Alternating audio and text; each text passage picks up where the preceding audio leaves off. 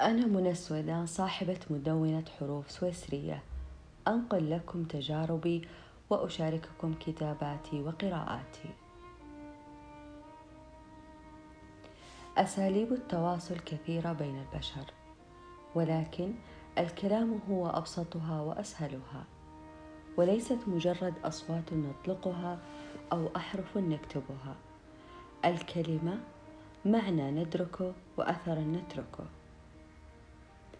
موضوعنا اليوم قوة الكلمة وتأثيرها.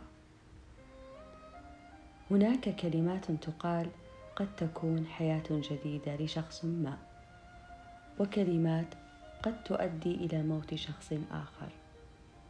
الكلمات تأثيرها أزلي فبعض الكلمات ما زالت حية صدرت من أشخاص ماتوا منذ زمن بعيد. عمر بن الخطاب الإمام الشافعي نزار القباني وغيرهم الكثير. هل التقينا بهم؟ كيف عرفناهم؟ لماذا نتذكرهم؟ لأن كلماتهم أثرت في شخصيتنا. اصبحت جزء من طباعنا. كيف ننساهم وكلماتهم داخل تركيبتنا النفسية؟ الكلمة القوية لا تنسى وتصبح كلماتهم ملهمة. فالكلمة حرة. تخترق المسامع وتستقر في القلوب والعقول فما أقبحها حين تكون سلبية.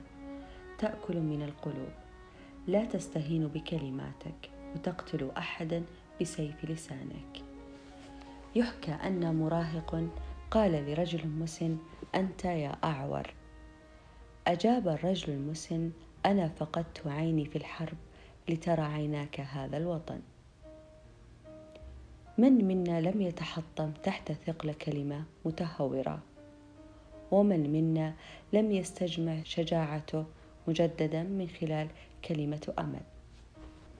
الكلمات تحرك العالم تشعل بداخلنا الطموح.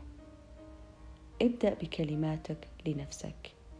الكلمات مثل الكهرباء تساعدك عند استخدامك لها بالشكل الصحيح. وتصبح خطيرة عند استخدامك لها بالشكل الخاطئ. مثال عندما تحدث نفسك بأنك جميل يأتيك الجمال باحث عنك يبحث عن شبابك ونشاطك. تذكر لديك بصمة أصبع لا يملكها غيرك لن يكون هناك من مثلك. تأثير هذه الكلمات الإيجابية على شخصيتك لا يختلف تاثيرا على غيرك.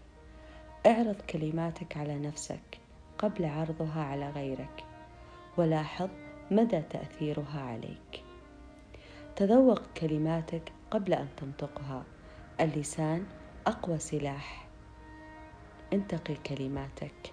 قد يموت صاحب الكلمة وتبقى الكلمة.